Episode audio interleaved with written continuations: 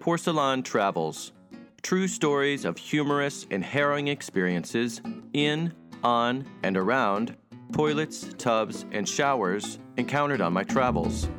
Excerpted from the forthcoming book, which may or may not be of the same name, by me, Matthew Felix. And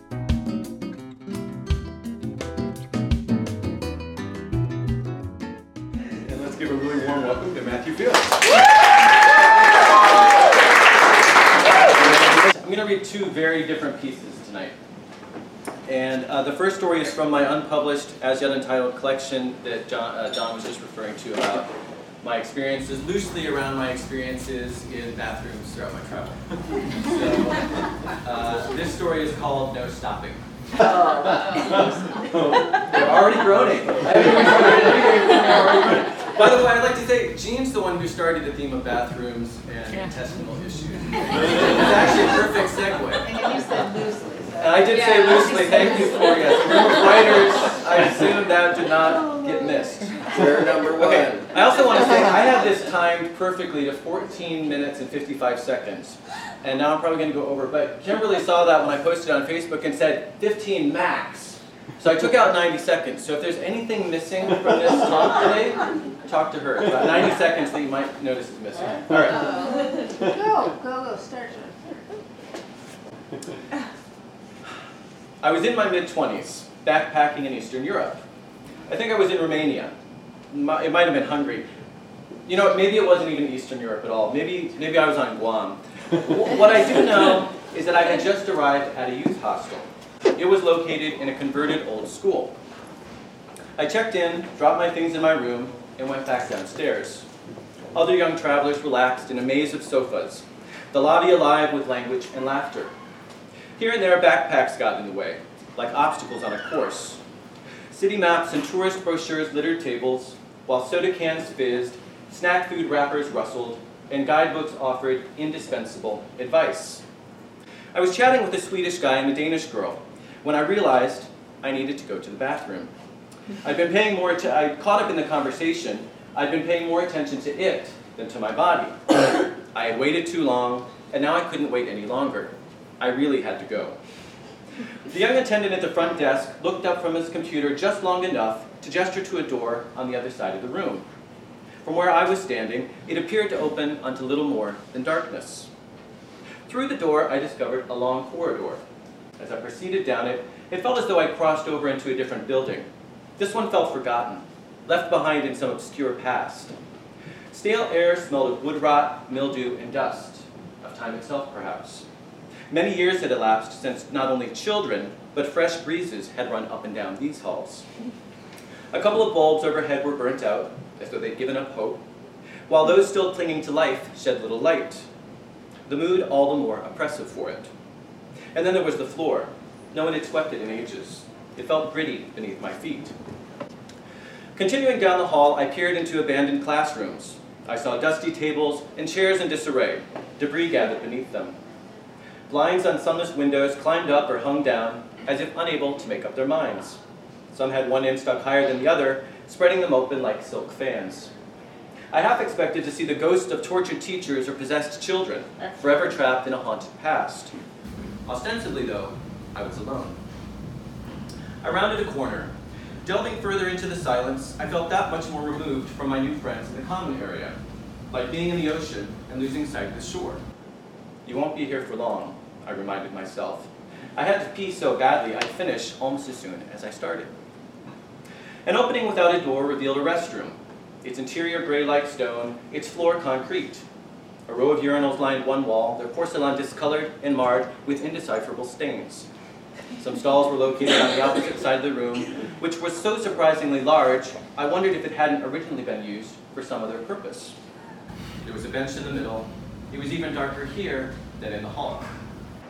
Eager to get my business over and done with, I unzipped my pants. A powerful stream gushed forth. A bottle of champagne uncorked, I studied myself on the wall, afraid of being thrown backwards. I was delirious with relief.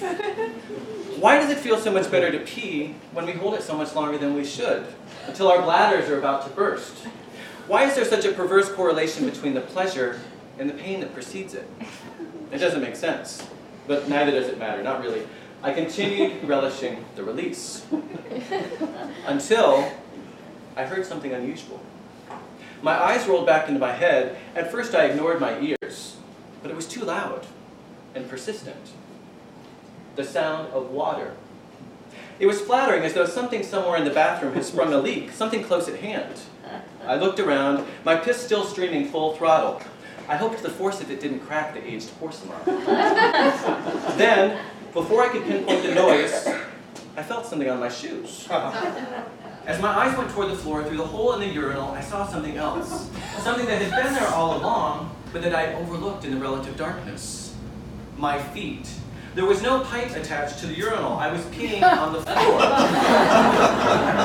I panicked. Reflexively, with all my might, I tried to slam on the brakes. I made a desperate attempt to squeeze my prostate or whatever muscle or organ it was down there controlling the flow, but it was too late. The floodgates had not really opened. Given the sheer magnitude of the deluge, they'd been disabled. They'd be useless until, until the entire reservoir was drained. No longer master of my own body, I watched in horror as I continued to pee on the bathroom floor. I moved my feet back slightly, but there was little else I could do. Out of a misplaced sense of propriety and no doubt habit, I kept directing the flow into the urinal. As if it mattered. As if it somehow made it less offensive than taking another step back and just peeing directly into my ever expanding pool. There was no drain on the floor. The pee had nowhere to go. It was as powerless as I was. Meanwhile, I glanced at the urinals on either side of mine. They didn't have pipes connected to them either. None of the urinals did. Why wasn't there a sign or maybe even a rope to prevent people from using them? Who bothered to make sure their urinal was hooked up to the plumbing before they took a piss? As I pondered these questions and more, my marathon stream finally ran its course. Catching my breath, I zipped my pants and stepped away from the urinal. The large puddle reflected a lone light bulb, a full moon glimmering on the smooth surface of a pitch black pond. I looked around for a mop or towels or something to clean up the mess. There wasn't anything, not even soap next to the sinks. Was I even in the right bathroom? I had to be. The guy next to the desk had simply pointed to the door. He hadn't given me any other instructions. Consequently, now I was going to have to give him some very bad news. I glanced one last time at the shiny puddle of pee, still in disbelief, before turning to begin the long, dark walk down the corridor back to the lobby. Why did it feel like a walk of shame? I hadn't done anything wrong. It wasn't my fault, right? All the same, as I took one heavy step after another, my shoes squeaking from having stepped in pee, I didn't glance into the dusty classrooms or pay any mind to the grit under my feet or notice the stale smell of the air. I was too preoccupied, faced as I was with a daunting moral dilemma. I knew I should tell the front desk attendant what I had done.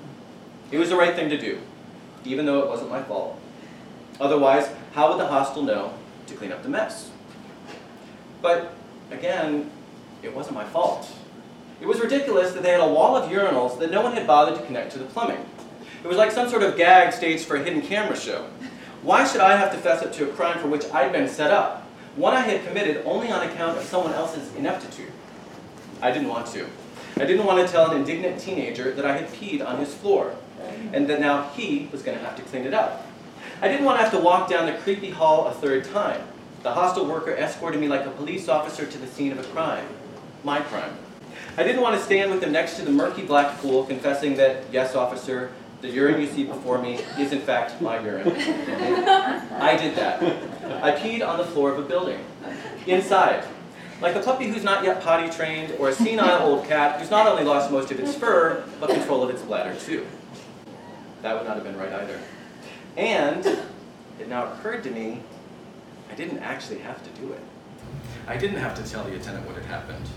While the ghosts of forgotten teachers or the spirits of former students might have borne witness to my little accident, a single other living soul knew about it. I got it. It suddenly made sense. I suddenly understood why my stroll back to the lobby felt like a walk of shame. It wasn't because of what I had done, it was because of what I was not going to do. And in spite of how badly I felt for whomever was destined to find what I had left behind, in spite of my shame for setting someone else up, much like I had just, like I myself had just been set up, I didn't.